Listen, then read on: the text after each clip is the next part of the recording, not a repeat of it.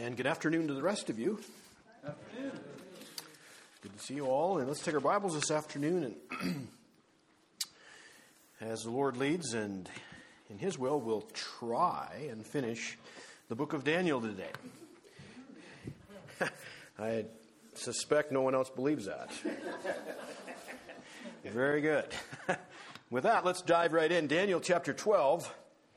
We'll begin reading in verse 1 through the end of the chapter. Daniel chapter 12, beginning at verse 1. And at that time shall Michael stand up, the great prince, which standeth for the children of thy people, and there shall be a time of trouble, such as never was since there was a nation, even to that same time. And at that time thy people shall be delivered, every one that shall be found written in the book. And many of them that sleep in the dust of the earth shall awake some to everlasting life, some to shame and everlasting contempt. And they that be wise shall shine as the brightness of the firmament, and they that turn many to righteousness as the stars forever and ever. But thou, O Daniel, shut up the words and seal the book, even to the time of the end. Many shall run to and fro, and knowledge shall be increased. Then I, Daniel, looked, and behold, there stood other two the one on this side of the bank of the river and the other on that side of the bank of the river. And the one said to the man clothed in linen, which was upon the waters of the river, How long shall it be to the end of these wonders? I heard the man clothed in linen, which was upon the waters of the river, when he held up his right hand and his left hand unto heaven, and swear by him that liveth forever that it shall be for a time, times, and a half and when he shall have accomplished to scatter the power of the holy people, all these things shall be finished.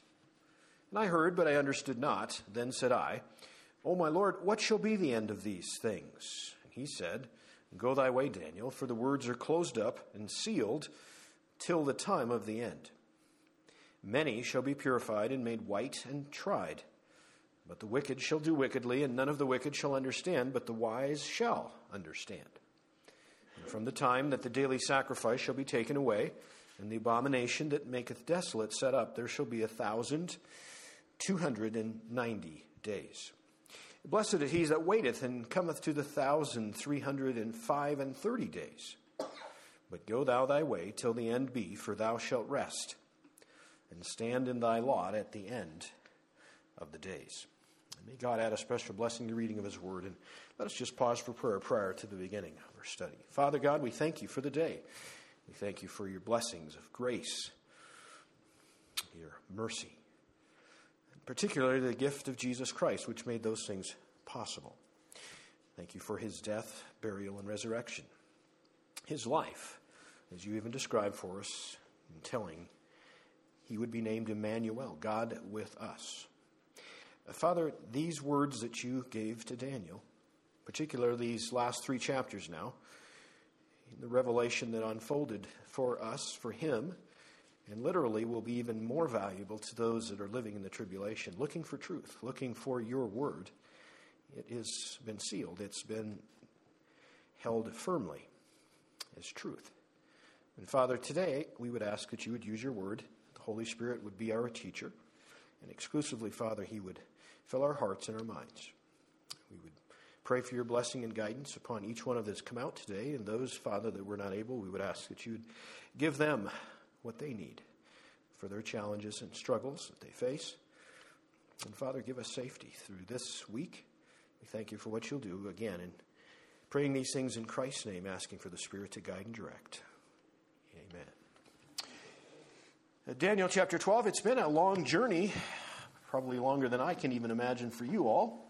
But Daniel's been, uh, I think this was our, Paul, is this our 22nd year? 22nd, yeah. Starting on the 22nd year that we've met here in this building. And uh, as far as I know, this is the third time that I've been able to help teach through the book of Daniel, and it's much like as Daniel was written uh, you know, his first experiences were in 605 BC. It's been a few years back.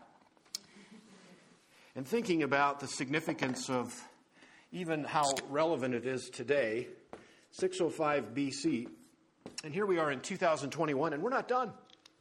this revelation that we've just read today is the tribulation period, which hasn't begun.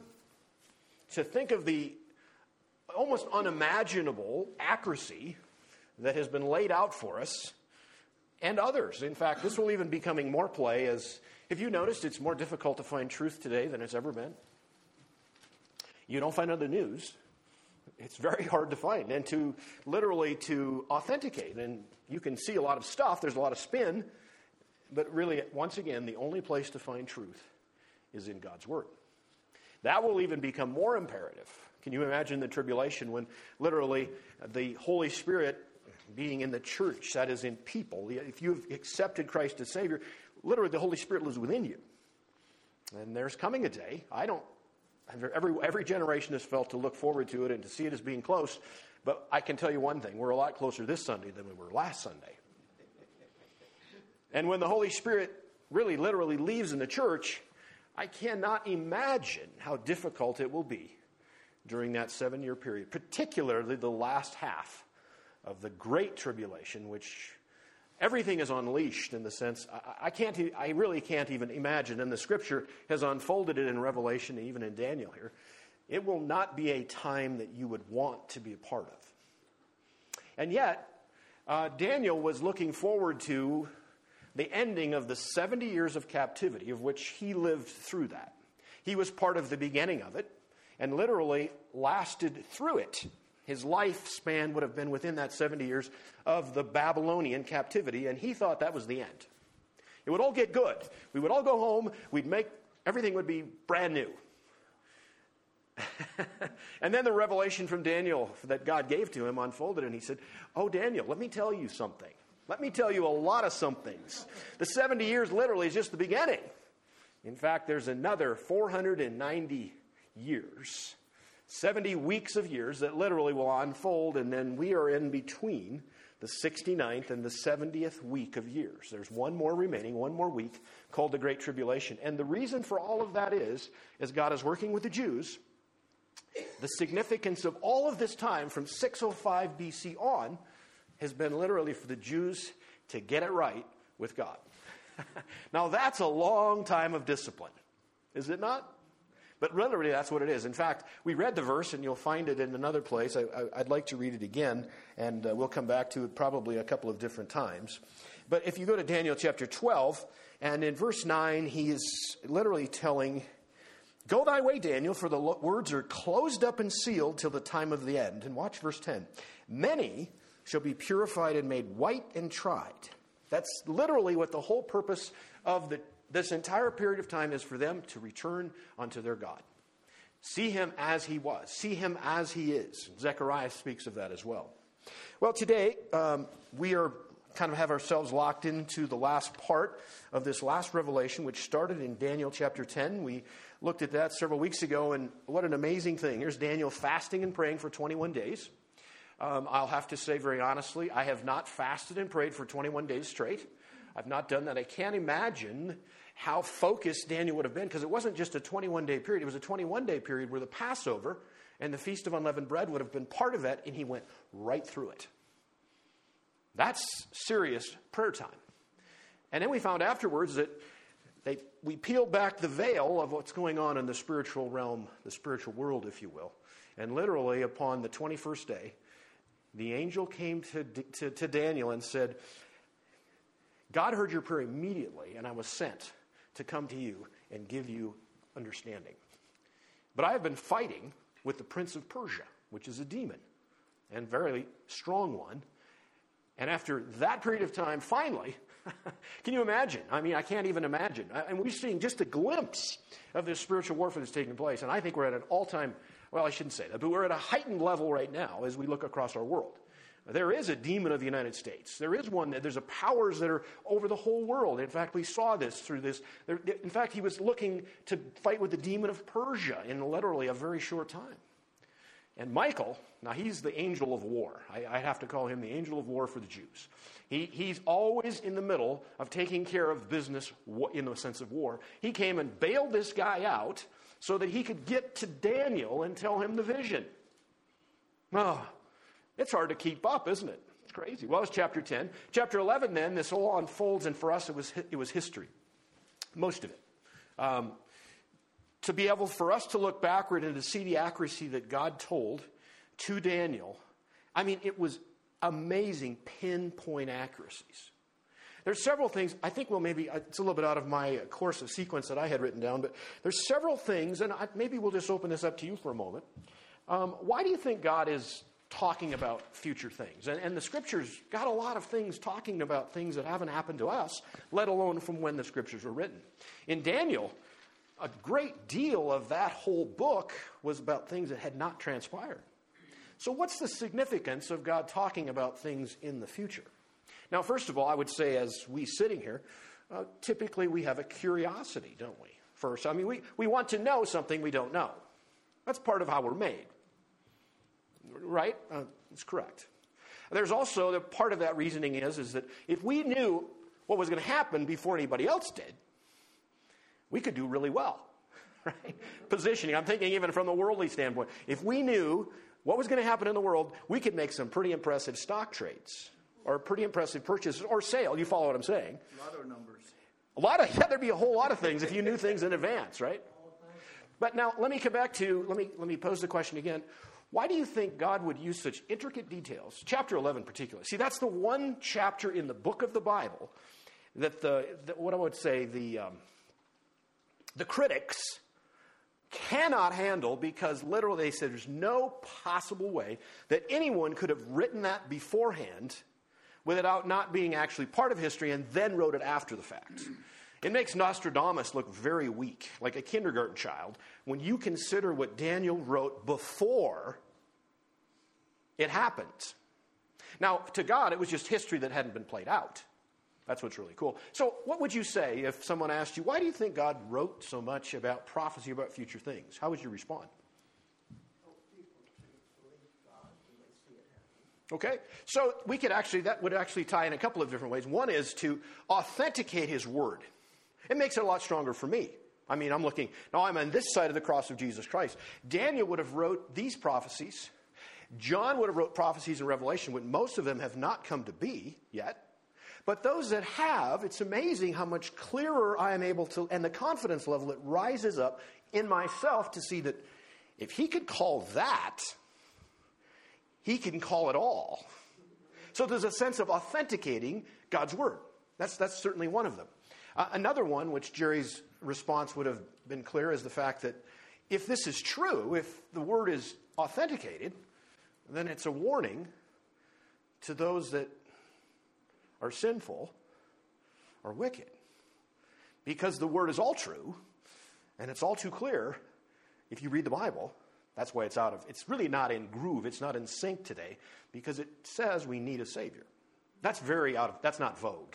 I don't even know what word I could use today. It would probably be part of cancel culture because it doesn't speak of something that culture or society wants or needs. And yet we need it more than anything else. Anything else. Those are two particular, I think, significant reasons. What else could we say? Excuse me?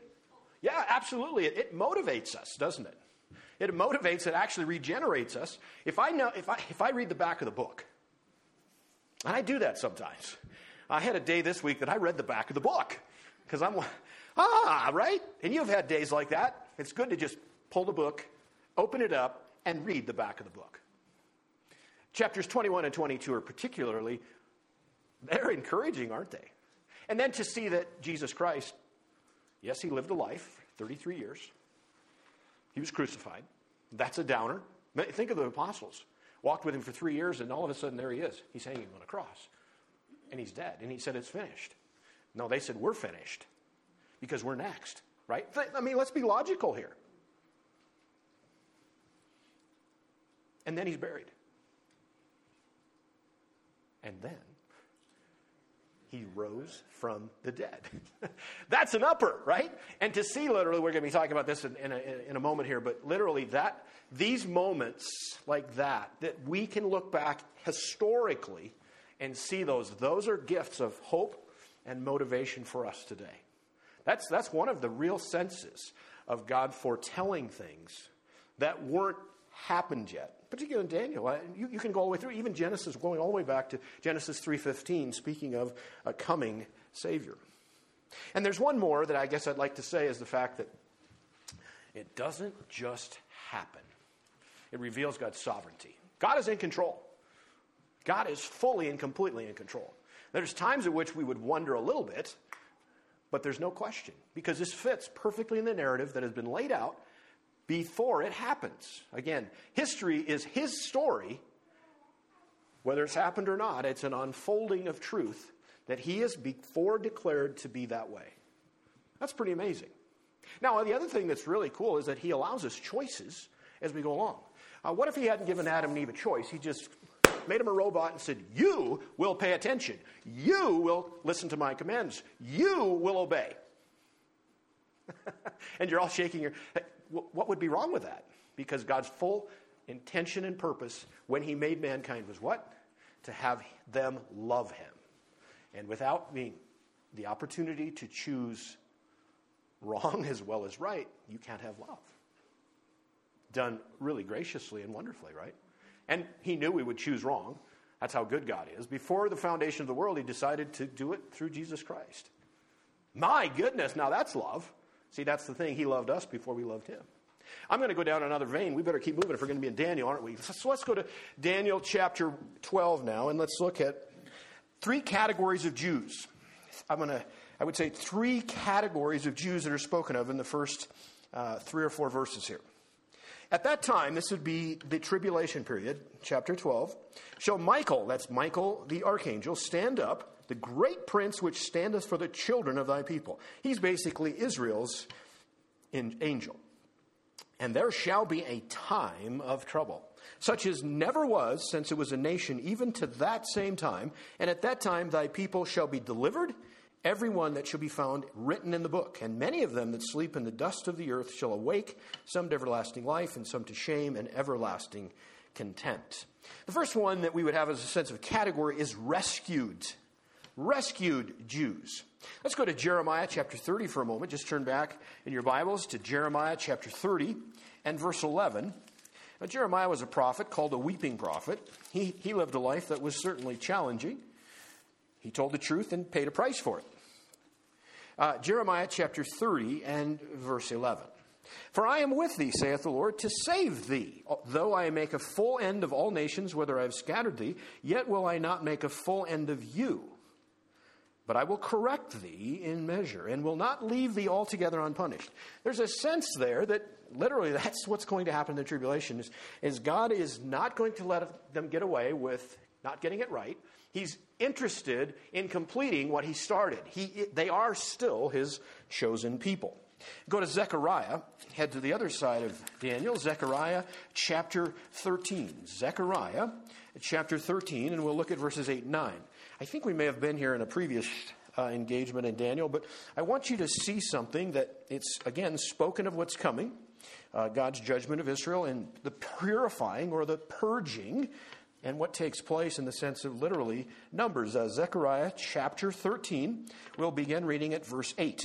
Zechariah 13, verse 8. It shall come to pass that in all the land, saith the Lord, two parts therein shall be cut off and die. But the third shall be left therein, and I will bring the third part through the fire and will refine them as silver is refined, and will try them as gold is tried. They shall call on my name, and I will hear them. I will say, It is my people, and they shall say, The Lord is my God. Now, literally, that's uh, the picture of the tribulation. Uh, Two thirds of those that would identify or call themselves Jews will literally be killed or die in the tribulation. And that's part of the purging and others finding who are the real Jews. That's an interesting study in of itself. It's, that's not to, up to us. That's up to God, and God will take care of it. Um, there are many that are under the cloak or under the, the, the, shall we say, the sign of Jewry, and really aren't. I could, but rather than go down that vein, I mean, it's, this is God's business. But literally, he says right there, two thirds would die, and part of the purging, part of the rescuing, if, if you will, they would be saved. Now, look, in that vein, those, that one third he will bring through the fire. Fire. And you remember, remember our verse we talked about? It's actually in 11, chap, chapter 11, verse 40, and the one we just read in chapter 12. What's the purpose of the tribulation? To purify and to make white. That's what fire does, doesn't it? It cleanses it. It brings, the, it gets rid of the dross or the dross. And what did I tell you to turn? Romans. Romans. I didn't tell you. That's maybe what I didn't do. Romans chapter 11. I was, I was waiting on me to get it done, right? Romans chapter 11 and verse 26. This is a picture, Romans 9 through 11, of God's continuing working with the Jews. And watch what he says in verse 26. And we are kind of diving in, if you will. Um, currently, they are kind of on the set aside list, the church age, which started at Pentecost after Christ was taken up into heaven. We've been in that age of grace, and it will end at the rapture. Verse 26 says, And so all of Israel shall be saved. As it is written, there shall come out of Zion the deliverer and shall turn away ungodliness from Jacob. Now, that's a, that's a verse, if you don't know Zechariah chapter 13, is very troubling. In other words, uh, you don't find in the scripture where, where, where God saves a nation in its completion. He saves individuals. But it's very clear from Zechariah chapter 13 that one third that are left that he takes to the fire, all of those will be rescued. All of those will be saved because God has done the cleansing, the purifying, the purging, if you will. And Romans chapter 11, verse 26, then makes very good sense. But not only do we have the sense of the category of Jews that are rescued, we also have the resurrection part of that. Let's go back to Daniel chapter 12. Let's look at verse 2 for a moment. And many of them that sleep, that is, that have died in the dust of the earth, shall awake. Some to everlasting life, some to shame and everlasting contempt. Now, there's a whole lot of things going on in that verse that Daniel would not have known uh, its full extent, but literally, let's talk about the resurrections. There are two parts there's the just and the unjust. And the first part or no, the, the first phase of the first part, how's that? The, the just resurrection, those that would be on to everlasting life. Let's talk about that for a moment. There are three phases or three components. One is the resurrection of Jesus Christ himself. He started it all. In fact, I'm here to say if Jesus Christ had not risen from the dead, I, for one, would not be among you today and calling this a service that I could get behind. It would, it would be just a joke because literally that's the power that breaks the sin and death and all of the things that we can't do ourselves, if we didn't have a resurrected Savior, it's pointless. Completely pointless. So let's go to 1 Corinthians chapter 15 for a moment, and let's watch this unfold. We'll go to 1 Corinthians. Did I say second? I meant 1 Corinthians chapter 15, and we'll read verses 12 through 20. The importance of Christ being resurrected and what's described for us in the last verse. Let's start reading in verse 12 of chapter 15. Paul very succinctly lays this out for us the significance of the resurrection. Verse 12, chapter 15, 1 Corinthians. Now, if Christ be preached that he rose from the dead, how say some among you that there is no resurrection of the dead? In other words, he started it. Why would you say that it couldn't be accomplished if he did? But if there be no resurrection of the dead, then Christ is not risen.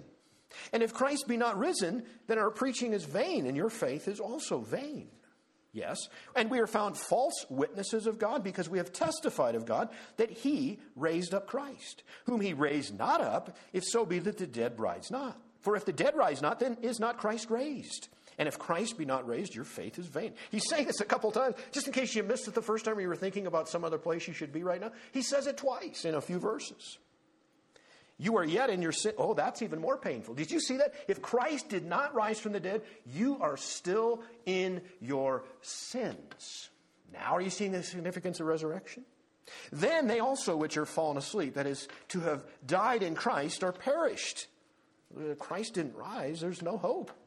If in this life only we have hope in Christ, we are of all men most miserable if he didn't rise from the dead. Now, watch verse 20. But now, is Christ risen from the dead? And look, and become the first fruits of them that slept. Jesus Christ started it all. The first part is the, the resurrection of the just. Jesus Christ is the first fruits. He's the reason that we can have hope that resurrection is even real. So let's go to the next phase, if you will, of the just resurrection. Let's go to the book of First Thessalonians. First Thessalonians chapter 4. This is what we would call the resurrection of the church. And, and praise God, you're part of it if you've trusted Christ as Savior. 1 Thessalonians chapter 4, and we'll read verses 16 and 17. Now, Paul is, is teaching the Thessalonians because they thought they'd missed it. have, have, you ever, have you ever, I remember just as a, I don't know why this is pertinent because it's such a small detail, but it, but it kind of fervors up the same emotions within us. We were, uh, as we were growing up, there was a bus, and many of you probably been on a bus route, a rural bus route, and the bus came at, you know, usually exactly the same time every day. No one remembers this. This is too long ago. Okay, now we get some. Now people are, are coming around, and and uh, our deal was, if I don't, I don't remember what time it was. It was like seven thirty or something, and I remember on a couple of different occasions, and it was kind of our responsibility to get up. It was our deal, right? If you got up late and you didn't get breakfast, that's your fault, right? Mom always had it ready, right? That's just the way it was. And once, if it was really bad, you guys better get going. You know how moms are, right? They're kind of looking out for it. And, and have you ever had that where you woke up and you missed it? See, there's smiles on, and it does something to you, doesn't it? We missed it.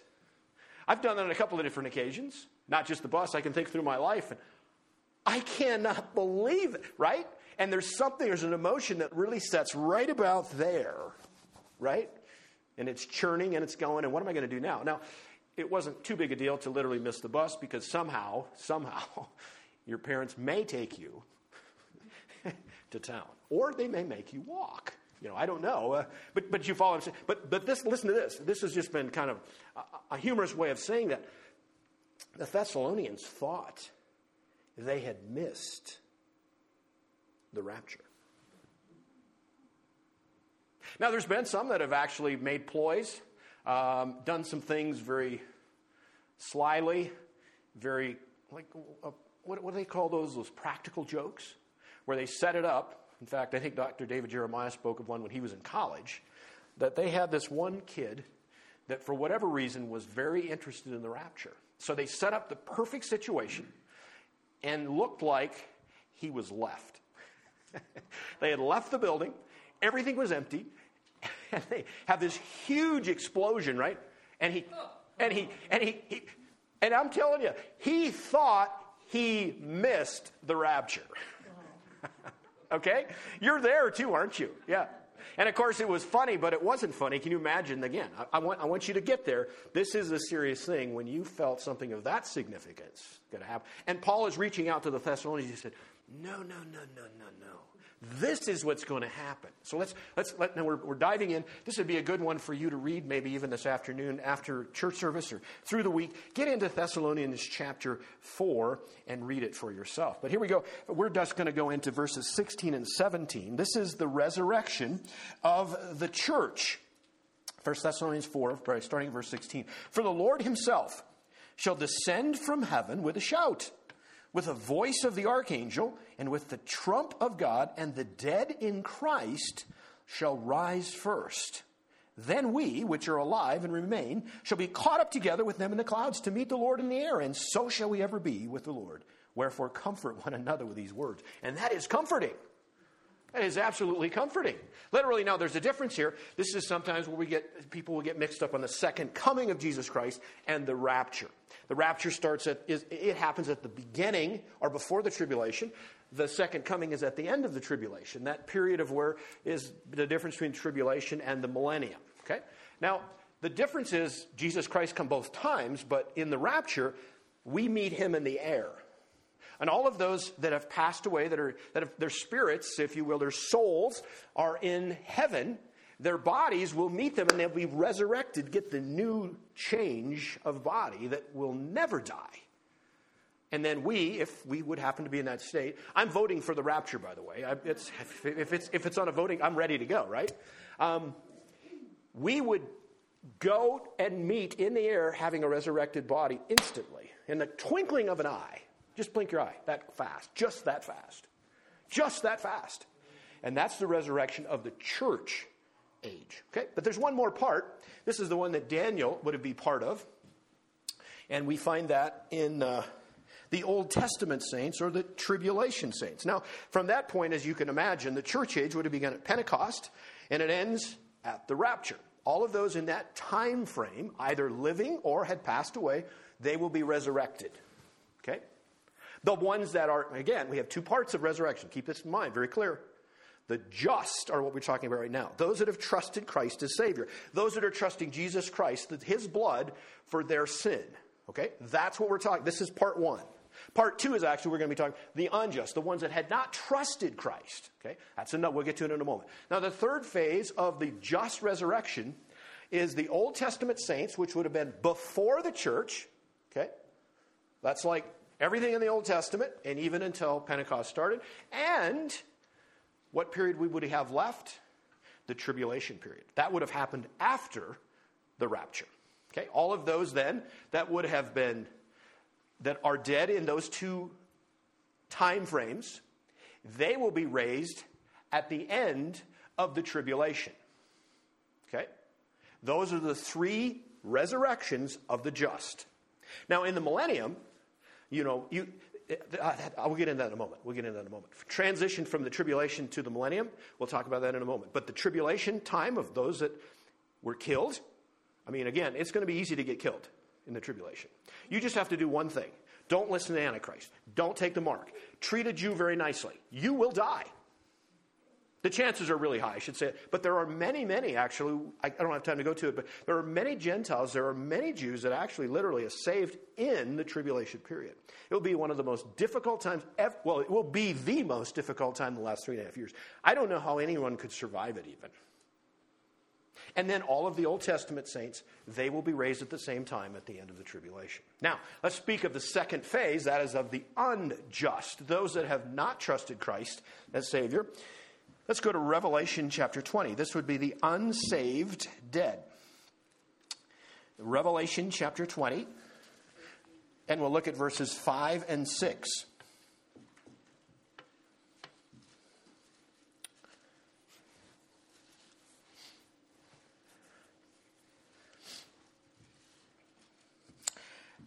Now, what, uh, we'll read four because it rolls us right into it, keeps our context. Revelation chapter 20 and verse 4. I saw thrones, and they sat upon them, and judgment was given unto them. And I saw the souls of them that were beheaded for the witness of Christ, for the word of God, and which had not worshipped the beast, neither his image, neither had received his mark upon their foreheads, or in their hands, and they lived and reigned with Christ a thousand years. That's the, the part of the raising of the tribulation saints. Now, watch verse 5. But the rest of the dead, those would be the unjust, those that not trusted Christ, lived not again. There is no resurrection until when?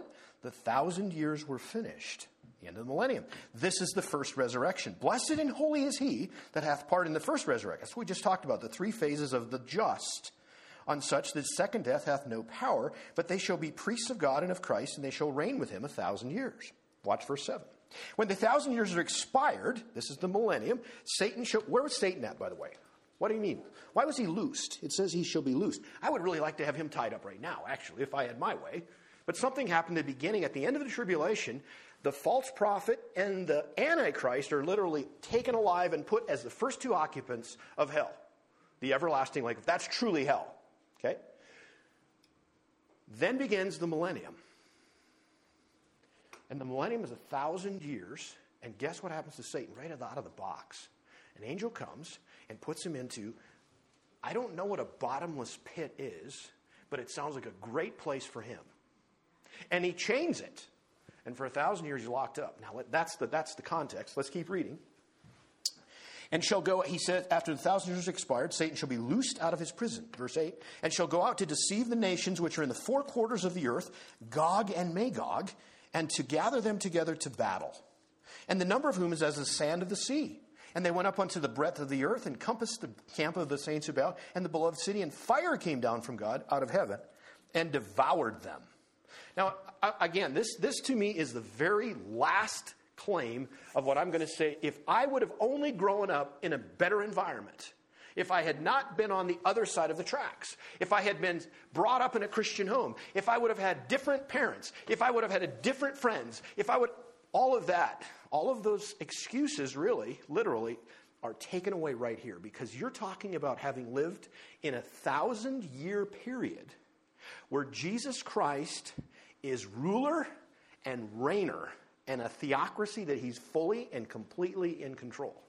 And at the end of a thousand years, this is hard to imagine, isn't it? How many of you have lived for a thousand years? Now, some of you may think it feels like it, but literally, it's not. That's a long time, isn't it? And, and there's, there's no Democrats, there's no Republicans, there's no independents, there's no. Do you get it? This is cool. This is God literally ruling and reigning the earth. And Satan is released for a very short time. It says, I'm convinced it doesn't take long. It doesn't take long. For the heart is desperately wicked, Jeremiah said. Who can know it?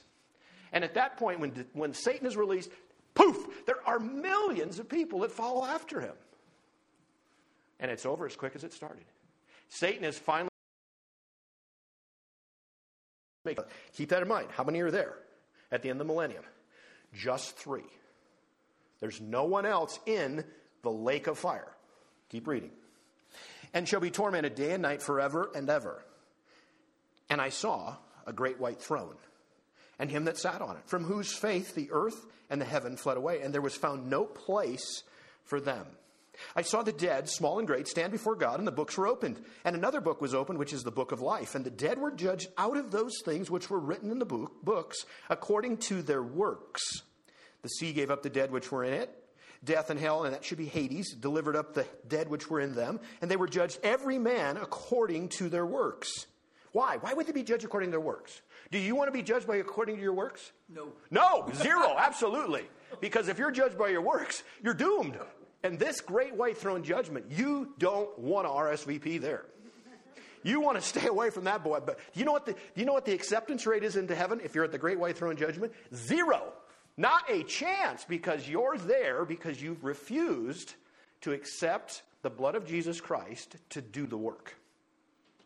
He did the work. You have to receive the work, that's called grace, by faith, which he literally gives to you as well, Ephesians 2 8, 2, 8 9. But you're there at the great white throne judgment because you said you could do it. I can do it all by myself. I don't need a savior. That's how you get to that one. You don't want to be there. So you're going to be judged according to your works. Let's watch. This would be all of those from the, you say, wait a minute, wait, wait, wait, wait, wait, wait, wait, wait, wait, wait.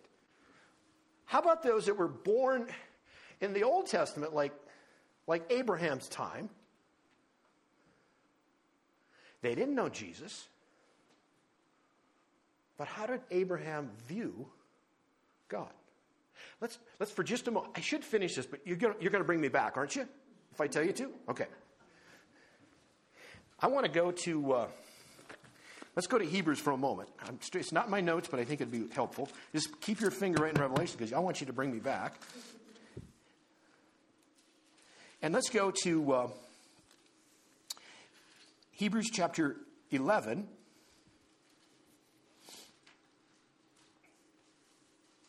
And let's look at verse 8.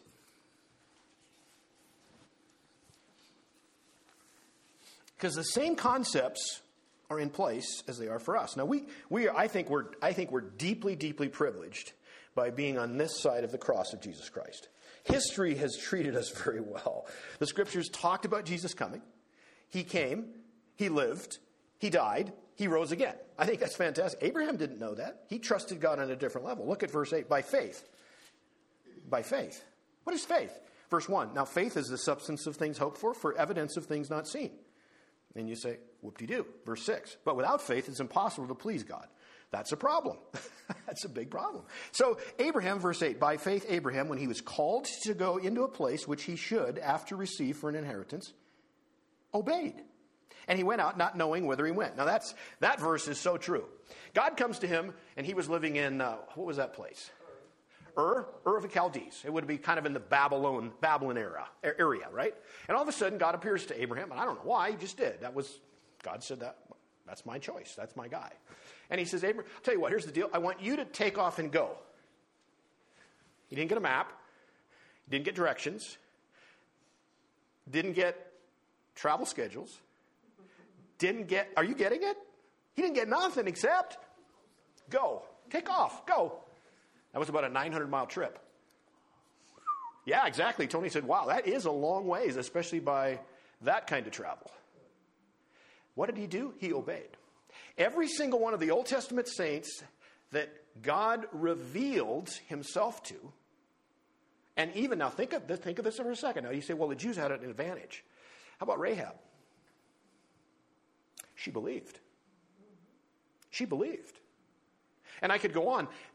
God made sure that they had plenty of opportunity. Look at, look, think in the flood. Even in the flood, right? How long did Noah make his ark? Longer than Mrs. Noah wanted him to have it in the front yard. It was a long, it was 120 years. What is God doing? He's giving every possible opportunity for them to be saved. First Peter chapter 3 talks about, and he would that all would come to repentance.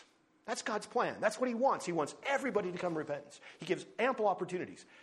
But those that didn't see Jesus have to come the same way by faith. They must trust God.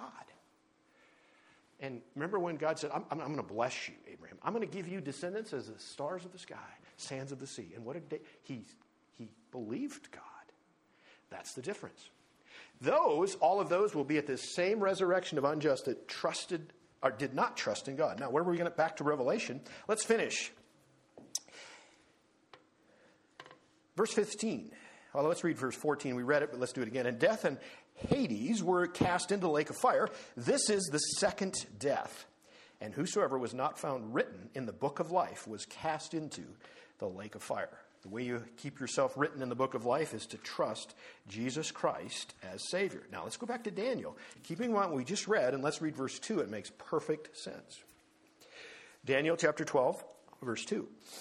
And many of them that sleep in the dust of the earth shall awake, those that have died, some to everlasting life, the resurrection of the just, some to shame and everlasting contempt, the resurrection of the unjust. That's exactly as the rest of the scriptures define it for us. So we have, and we've been, we've been wandering on here. I said there was three categories of Jews. The first ones are rescued. rescued. We have the rescued ones, and then we have the resurrected ones. And you say, well, wait a minute. Is that different? Yes, it is. Very different. Think of the rescued ones. What period of time are they in? They're in the tribulation. Okay? Now, to be rescued, you would have made it through. And how many of the Jews? One third. I can't do the one third. Okay? They made it through the resurrection. Guess what? They don't die. They go into the millennium. They're rescued. The resurrected ones would be all of those that would have died in whatever age or whatever era, just and unjust. Now, there's one more left. And you're saying, oh, who's left? Well, there's one that we would like to say there's a category of Jews that would be rewarded. Let's look at that in verse three, in verse 3.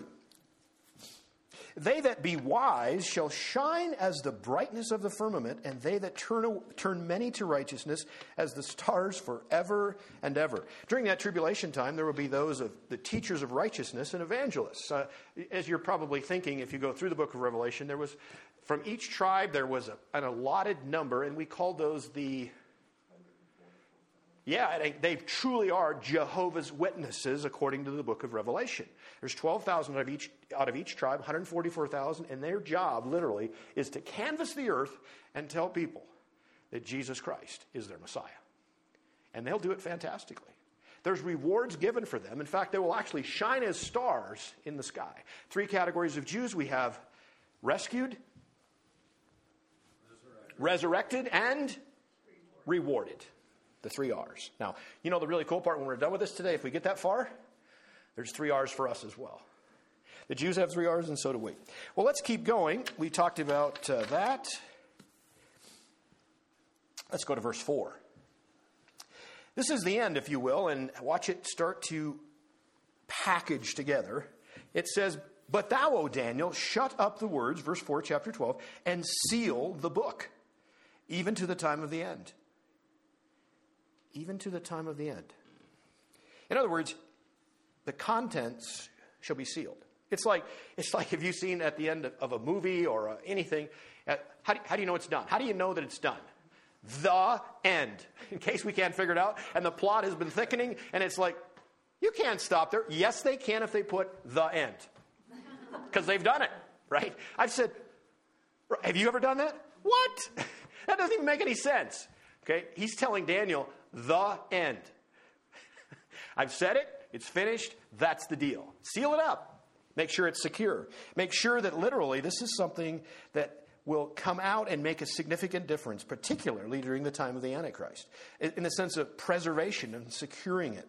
Let's look at that. The till the time of the end, which would be indicative indicative of this tribulation, go back to chapter 11 of Daniel and see the same thing as he spoke it in verse 35. This is a key verse in the chapter 11.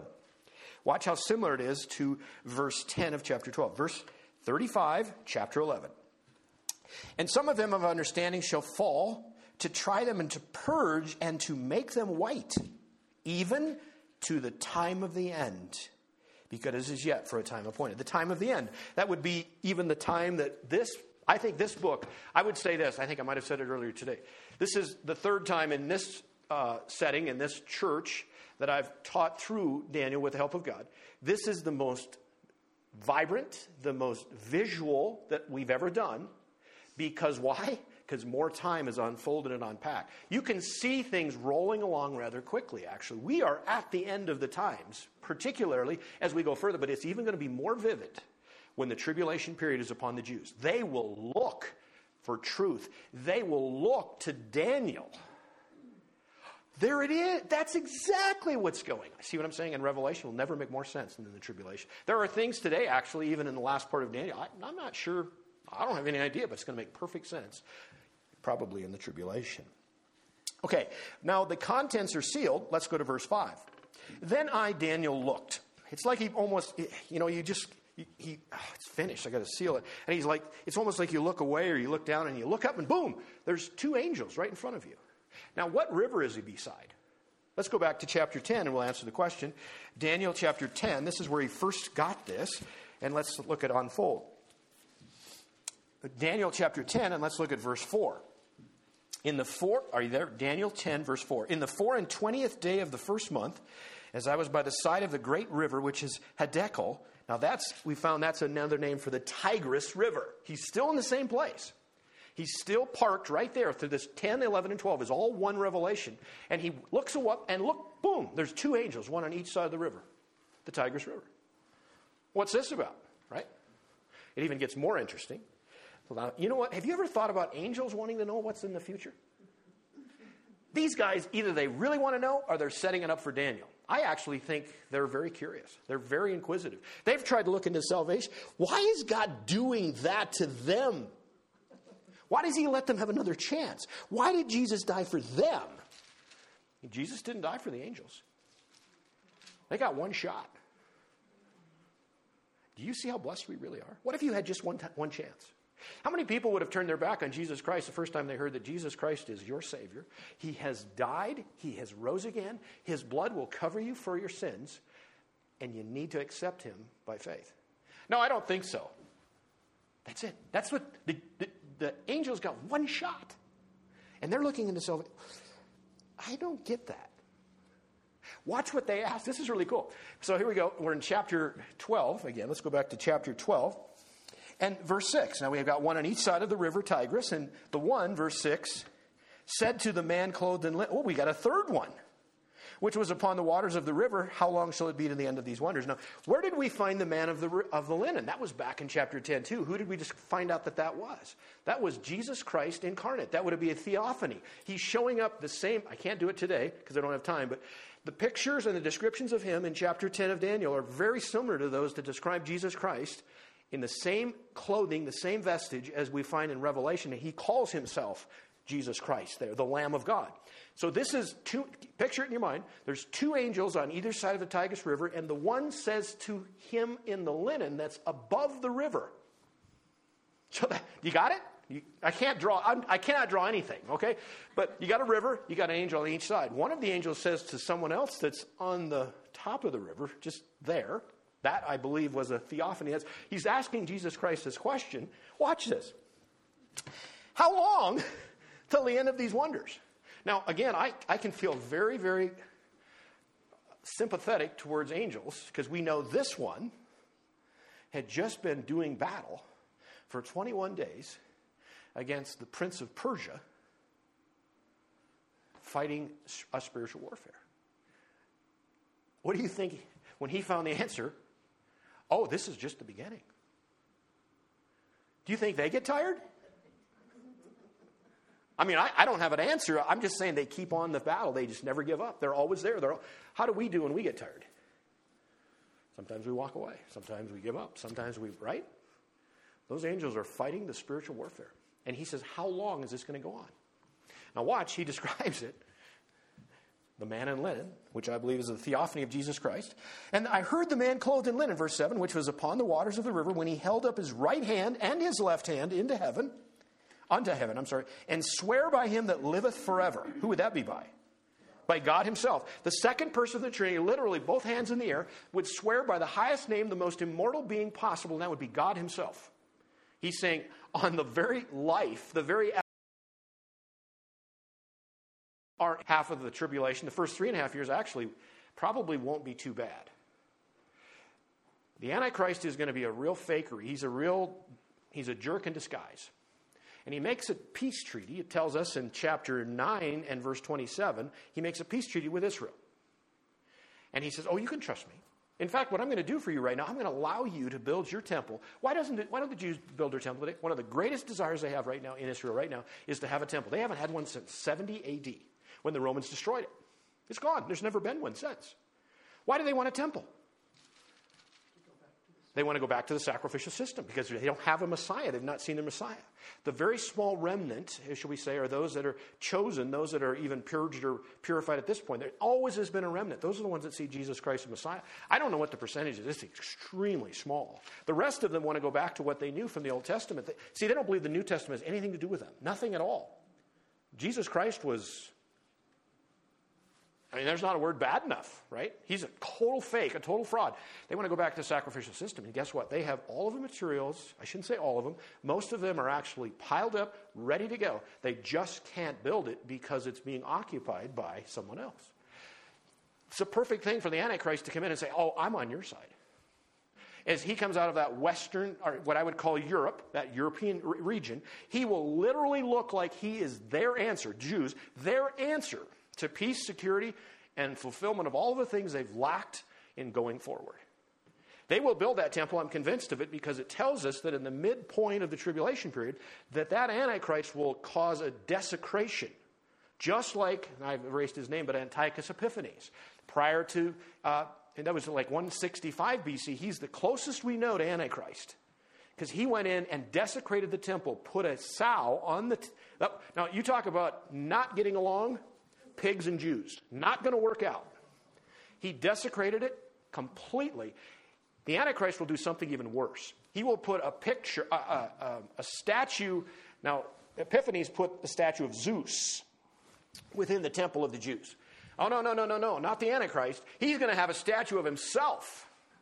And he's going to want all those Jews to literally fall down and worship him. Couldn't make it any worse. That's happening in midpoint in the, tri- in the tribulation period. But those first three and a half years, it's not too bad. The last three and a half, everything is unleashed against the Jews. Again, this is a prophecy about the Jews particularly. And the last three and a half, not only does Antichrist come unglued, he throws everything at everybody that he can possibly think of, but God is also in judgment mode. This period of time is so unbelievable, I cannot describe for you adequately. And this man in linen, which I believe is a, a theophany, a pre incarnate Christ, is literally saying, for three and a half years will be the end. That's how long this tribulation period will last. The real great tribulation. Okay, let's keep going. You guys need to take, have me take a break, or shall we keep moving? Tell me about this. Let's, let's do this right now, because this is going to come in handy in just a moment. Did somebody say just quit? That's probably what you meant. Let's just, let's just stop. Enough already. Should we take a vote? No, we're not going to take a vote. Okay, so we have three and a half years. Tell me how many months that would be, because we've seen this in other places, because this is going to come in handy in a moment. Excuse me? 42 months, okay? Now, those of you that are really quick in your mind or have a little calculator, convert that to days for me. Now, again, I'll, I'll help you. A Jewish month is 30 days, it's a 360 day year, okay? So, given that, so we have three and a half years, 42 months. How many days would that be then? It would be 1,260 days. Okay? Did I, I got it right, didn't I? Okay, very good. I, I hear laughter. It's usually like nobody's letting me know that I just did something wrong. Okay? Exactly. Exactly right. That's exactly right.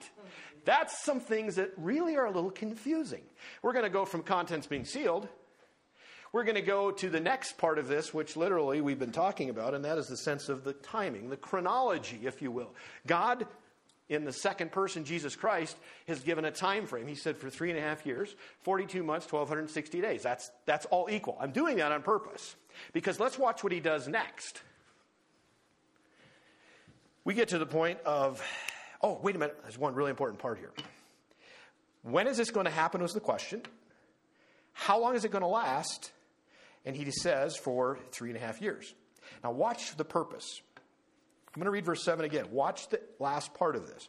I heard the man clothed in linen, which was upon the waters of the river, when he held up his right hand and his left hand unto heaven, and swear by him that liveth forever that it shall be for a time, times and a half.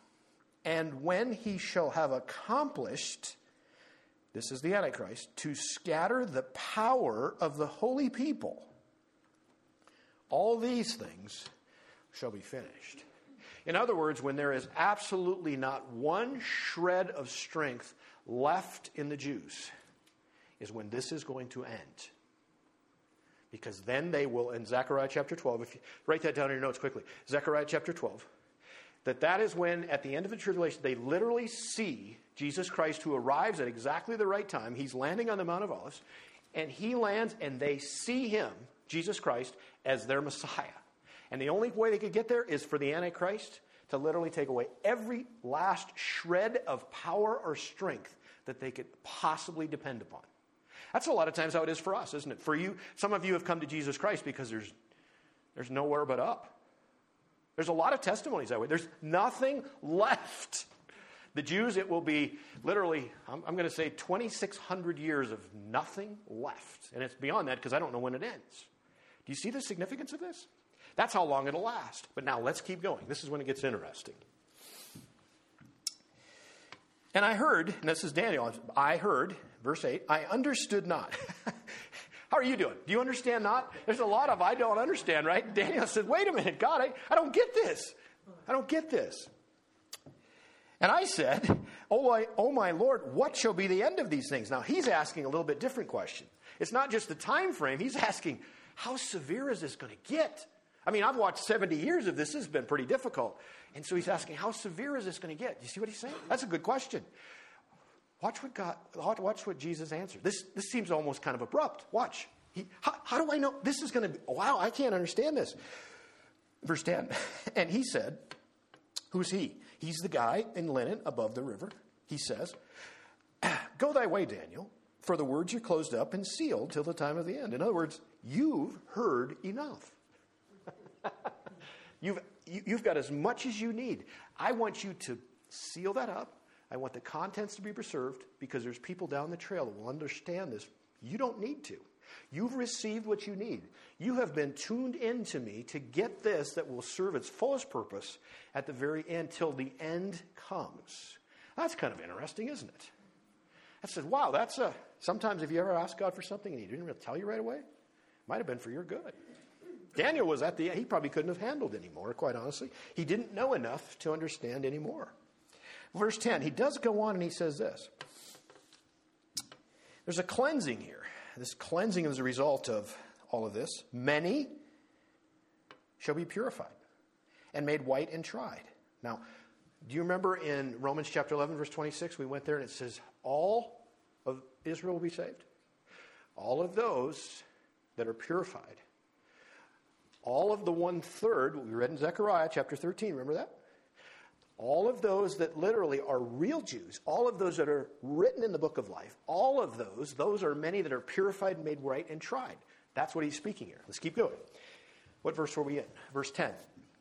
But the wicked shall do wickedly, and none of the wicked shall understand, but the wise shall understand. That's a very strong point right there. Um, there's only one way, literally, and that's for the Holy Spirit to be working in us to convict us of needing a Savior, to show us our sinfulness. Did you see that?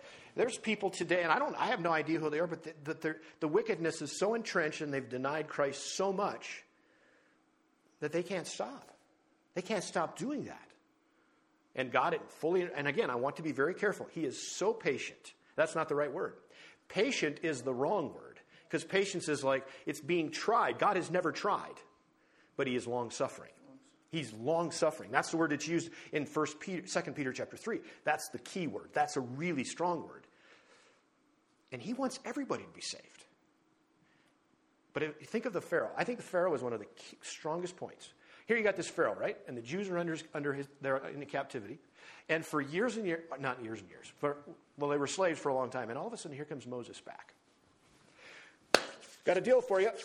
God came to me, Pharaoh, and our people need to go. Who are you? I'm the Pharaoh, right? No, he says we need to go out and worship. That's our, we, our people need to go and worship. No, you don't, because I said so. And did you see, if you read through it, again, you can go to Exodus and read this for yourself. The first few plagues, it says that Pharaoh hardened his heart. And I don't know if it's plague five or six. I should review it myself. I'll do it. That's my homework. Somewhere around the middle, all of a sudden it says is that God hardened his heart. He crossed a line. I don't know how you get there, but I don't want to cross that line.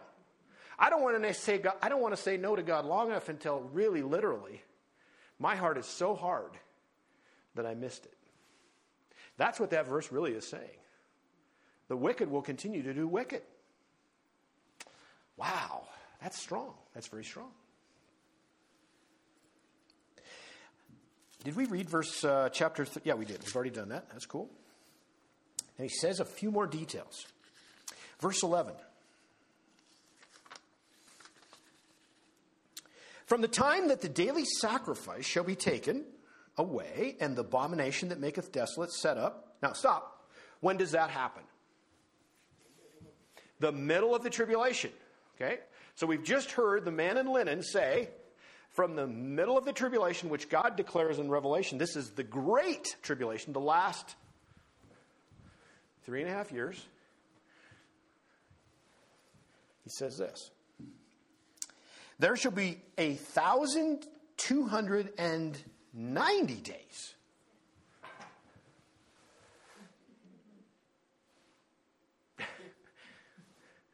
What are we going to do now? Well, praise God, amen. I don't know either. But what's the next event that's on the schedule after the tribulation, after Jesus Christ takes over? the Antichrist, the false prophet, are thrown into lake of fire. What's on the agenda next? What's the very next phase that takes place at the very end of the tribulation? Let's go to Matthew chapter 25. Let's go to Matthew chapter 25. I'm already going to give a disclaimer. I don't think anyone knows, but I can just say that this is the next thing that takes place at the very end of the tribulation. Matthew chapter 25. Let's read verses 31. We'll start in there. This is what would be called the, the, the judging of the goat, goats and the sheep. Verse 31, Matthew chapter 25. When the Son of Man shall come in his glory, and all the holy angels with him, then shall he sit upon the throne of his glory. Before him shall be gathered all nations and he shall separate them one from another, as a shepherd divideth his sheep from the goats. He shall set the sheep on his right hand, and the goats on the left. Then shall the king say unto them on his right hand, Come, you blessed of my father, inherit the kingdom prepared for you from the foundation of the world. For I was hungry, and you gave me meat.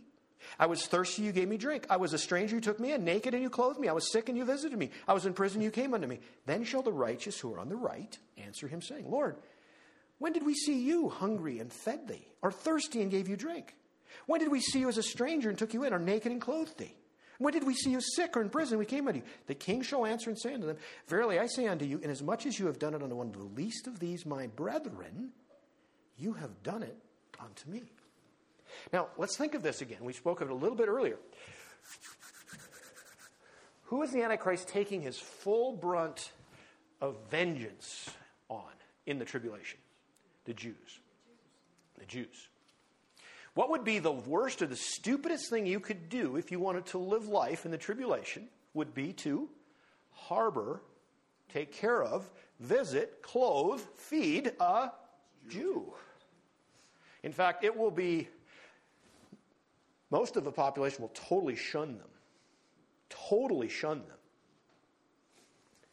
And Jesus is saying, by the very fact of how you responded to a Jew, is how I felt you treated me.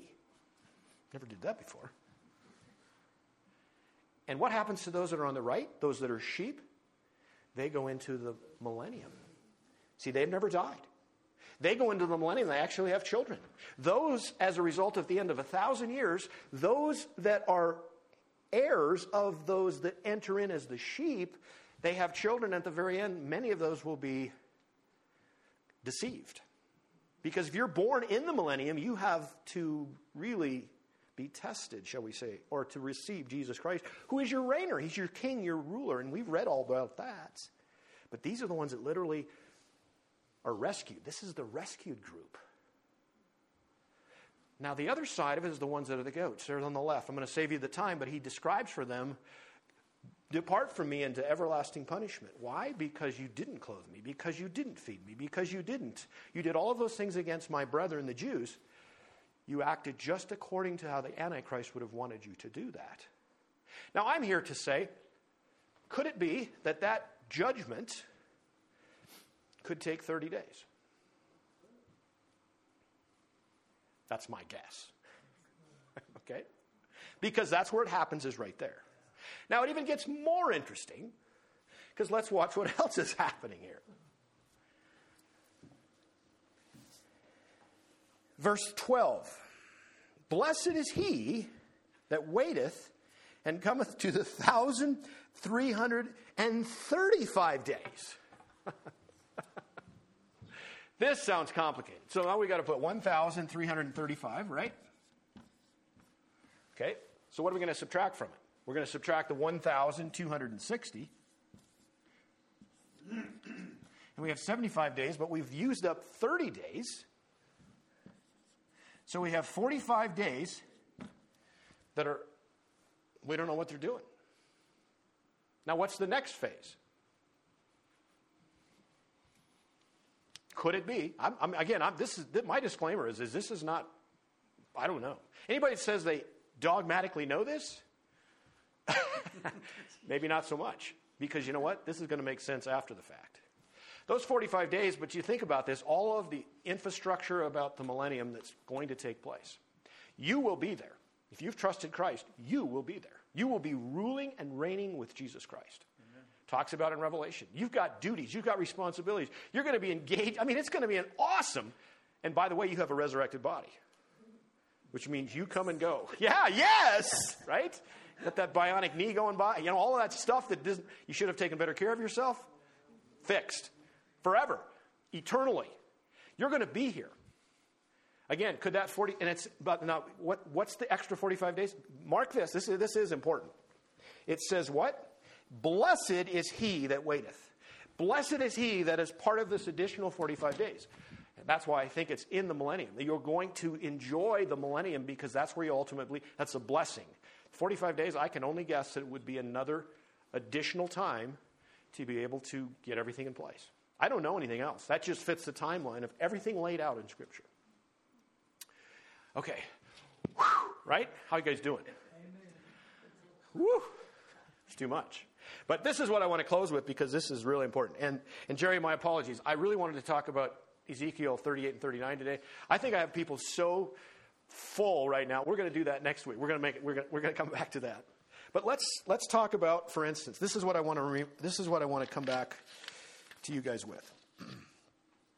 Is what verse 13 is Daniel's commendation. This is the man in linen. He's still speaking, and he says in verse 13 to Daniel, But go thou thy way till the end be. For thou shalt rest and stand in thy lot at the end of the days.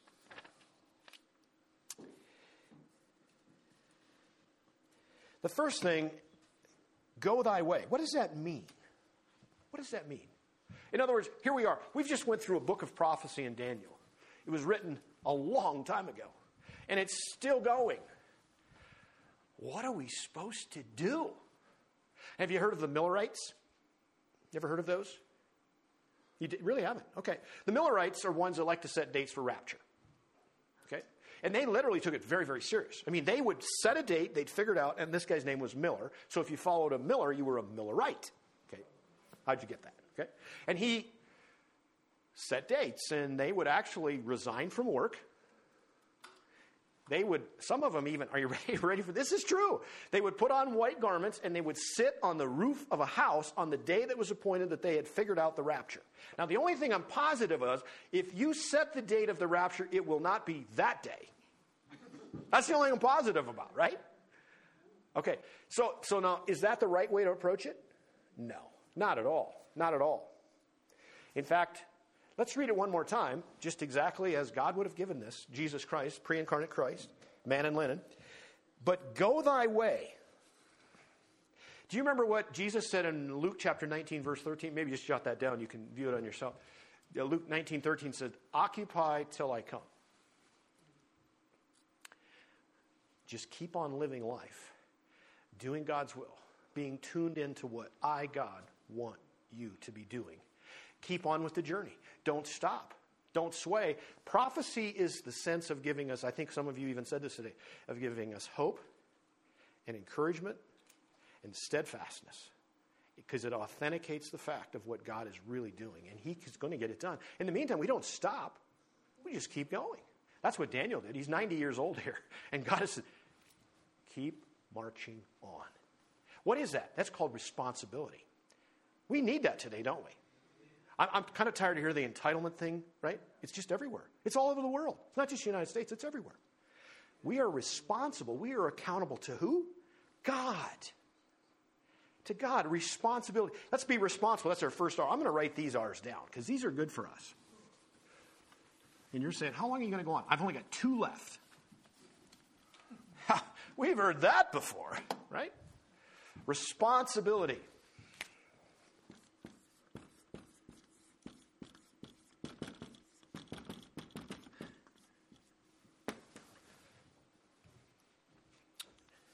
How long? Till you, till you retire? Yeah, that's right. Till the end, till the end be. That was that, be the end of Daniel. In other words, you go and go and go until you're dead. Now, you know, because I can't find retirement in the Bible. I, I'm afraid to tell you that because there's people that are living for retirement. There's a lot of people that are living, working a job that they hate. They go to work because they get paid and they want to get paid so they can do things. But in the meantime, to get the payment to do the things they want to do, they hate what they do. Why would you want to do that? Pray that God gives you the place that He can exercise and, and just accelerate your passion. God is behind passion. You have a passion for your work, thank God. If you don't have passion for your work, find the place God wants you to have passion. I'm serious. God wants you to have passion in what you do. If you hate your work, quit that job and go get something. Well, what if I. God can take care of that. He can take care of the sparrows. Be responsible. Be responsible to keep on going. Be responsible to occupy. In fact, let's go to Pete for, um, 2 Peter for a moment. 2 Peter. This is an interesting thing, I think. 2 Peter. This will actually fit. We've been talking about it all day and we never went there. 2 Peter chapter 3. We're going to read the whole passage, and I want you to see something, just c- considering it's almost the same idea that Peter has that, that has been given to Daniel now. You could start in chapter 3, verse 1, but we're going to start in verses 8 and move on. 2 Peter chapter 3, verse 8. But beloved, be not ignorant of this one thing that one day is with the Lord as a thousand years, and a thousand years is one day. God is timeless. He created time. Verse 9 The Lord is not slack concerning his promise, as some men count slackness, but is long suffering to usward, not willing that any should perish, but that all should come to repentance. But the day of the Lord will come as a thief in the night, in which the heavens shall pass away with a great noise, the elements shall melt with fervent heat, the earth also and the works that are therein shall be burned up. There's some serious stuff going on there. Verse 11 Seeing then that all these things shall be dissolved, here's the question What manner of persons ought you to be? if everything's melting around you and everything is completely wild, what do we do? He, he answers it in holy conversation and godliness. That's exactly what Daniel's been. Be responsible. Look to do God's will. Look to do God's will. Let's go back to Daniel. Let's start closing up. Not only are you to be responsible, Daniel, but I have a promise a promise of resurrection. But go thou thy way till the end be, until you pass away, for thou shalt rest and stand. That word stand would give indication that one day Daniel would have a resurrected body. He's going to live forever. If you've trusted Jesus Christ as your Savior, you entered into eternal life the day, the moment, the second that you issued that faith in Jesus Christ, and you have a resurrection waiting for you.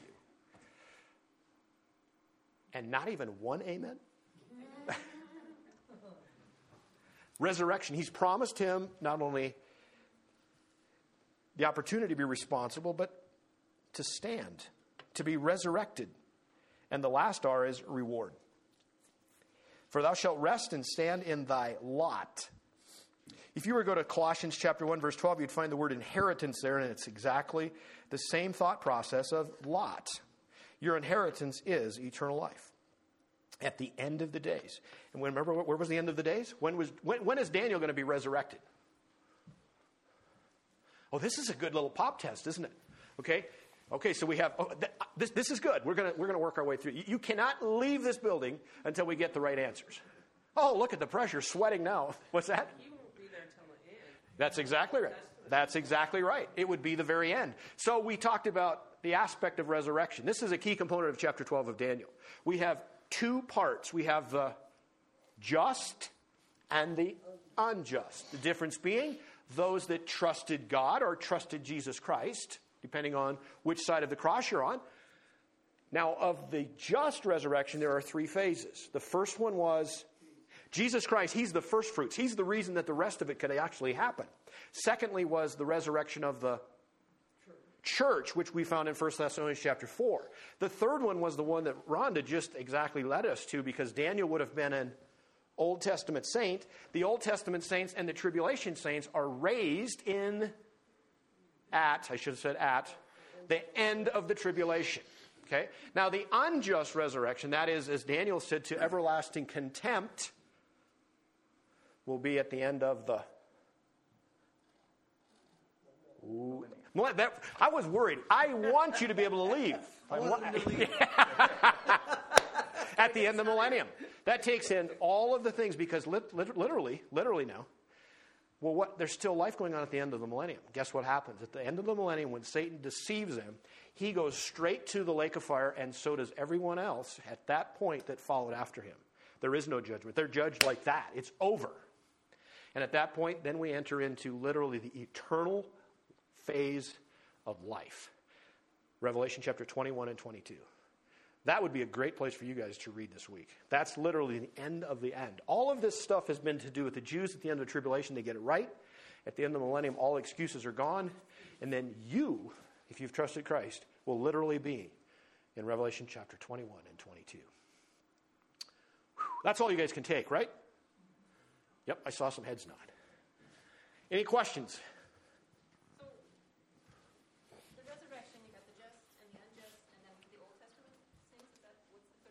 Okay. There are two. Fa- let, let, me just write. Let me just write this down a second.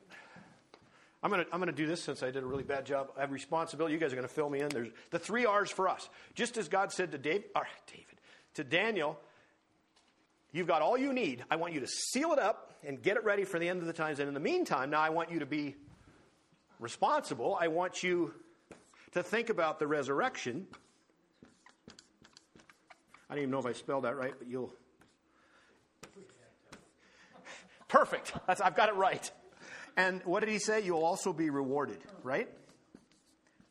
Those are the three R's. If you're a Christian, if you're trusted Christ as Savior, I'm going to tell you something right now. Those R's are for you as well. But in the meantime, be responsible. How can we be more responsible? How can we be more like Daniel? Let's describe Daniel for just a moment. I'm going to answer your question, I, I promise. Tell me, t- tell me quickly. Let's describe Daniel. Let's just throw some adjectives out there. Let's, let, I want you to tell me about Daniel. You've read through 12 chapters of his world, shall we say, and it started 90 years. You saw his whole life. Tell me about him. Let's throw some words out there. He was faithful. Focused. Absolutely. Remember him as a young teenager? Obedient. Obedient. Prayerful.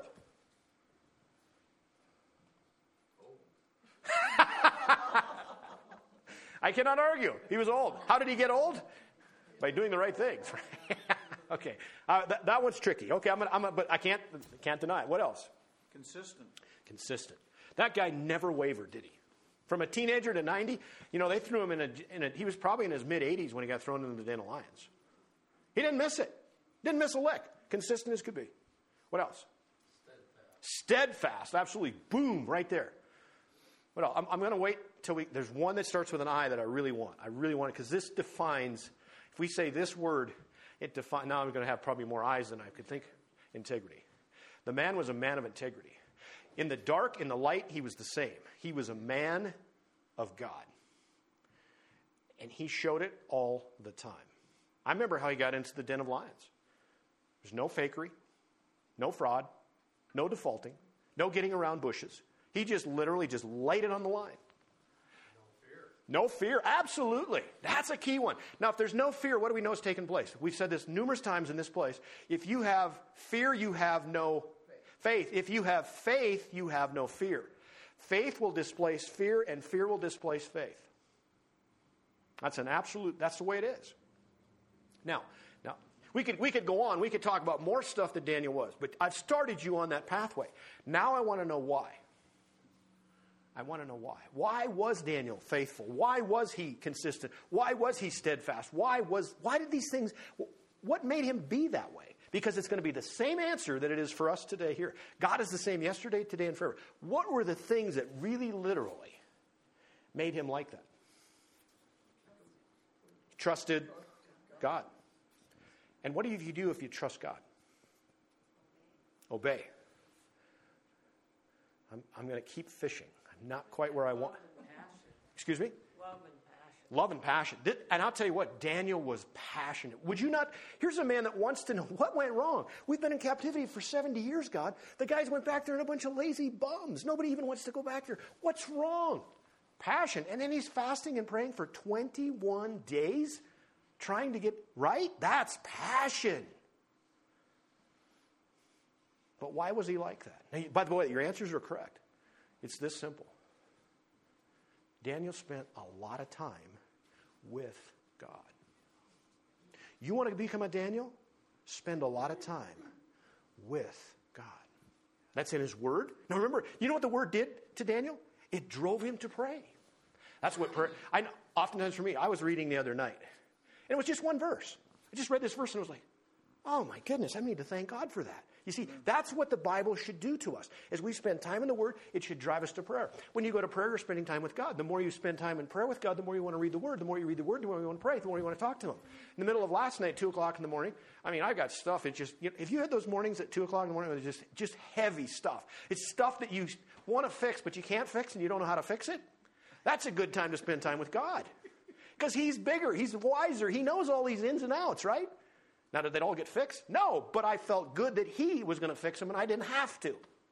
That's what spending time does with us because we trust, just as you said, Lois, we learn to trust God more, fear less, depend on Him when we spend time with God. That was Daniel's secret. Guarantee you, that's what happened to Daniel. How did he know the 70 years were over? He spent time with God, digging through the scroll of Jeremiah, chapter 25, verse 29. Uh, ch- uh, chapter 29. He found out this is going to end. I got to pray about this. This is awesome. When are we going to get to go? You see what I'm saying? Spend time with God. The more time you spend with God, the bigger he becomes, the closer he is, and the more you learn to love him and his will for your life. That pretty well describes Daniel, doesn't it? Now, you ask a question. Did we answer it? No. Very good. One more time. So, under the resurrection, Okay. the, the, the R's for the Jews, what were the, I This is under resurrection? Okay, again, we have two parts. Let me, let me do this real quick. I think this will help. So we have two parts. We have A, which is the just, and we have B, which would be unjust. So there's two parts, and this would be labeled resurrections. Am I on the right page? Oops. Resurrection. There's two R's, isn't there? Yep, there we go. Looks so much better from back further. Okay. Now, the Bible talked about, when we were there in, in uh, Revelation chapter 20, it says there's two resurrections, right? The first one is the just, the second one is the unjust. The unjust is where? We're working backwards right now. The one you don't want to RSVP, remember what I said? That's that's the, that's the end of the millennium, and that is Great White Throne Judgment.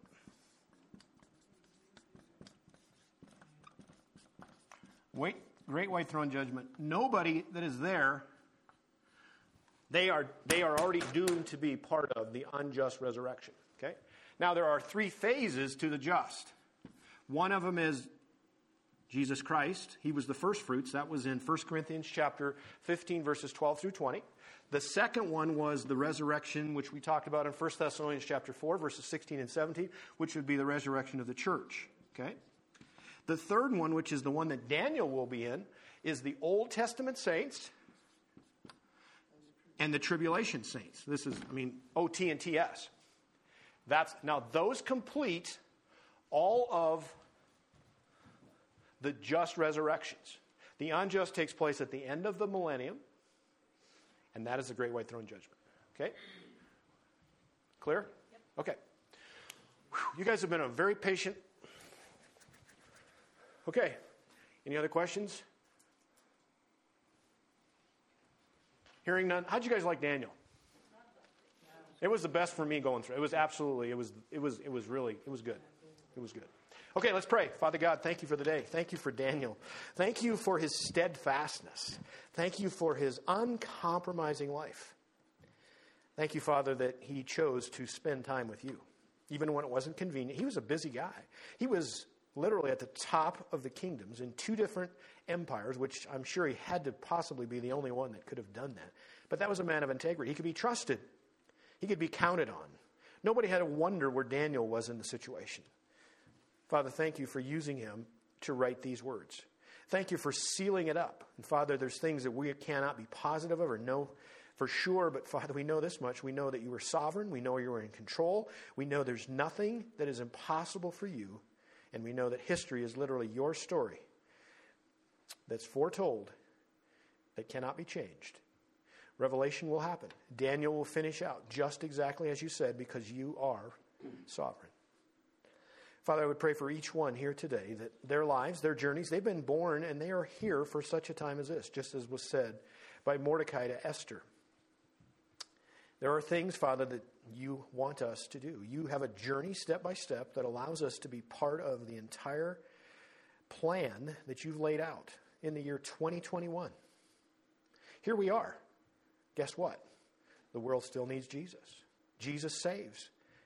The world needs a Savior. Jesus died. Jesus is available to the world. May we spread the message with our lives, with our testimonies, with our words, sharing and caring for others. May our love, as Jesus said, they will know you are Christians, are followers, disciples of me by your love. Father, may we speak truth in love. May this week be honoring and fulfilling to you as we spend more time. May we make it a passion to spend more time with our Savior, our God, the one that saved us, the one of which Romans 8 is so clear. There is therefore now no condemnation to those that are in Christ Jesus. What a fantastic verse. We could go on and on, but Father, we want to rest with this, knowing that you are completely in control. We are yours. Eternal life is ours because of the gift of Jesus Christ. Grace unfolded and flowering fully into the future forever because you are God and you are God alone. We thank you, praise you, honor you, ask these things in Jesus' name. Amen.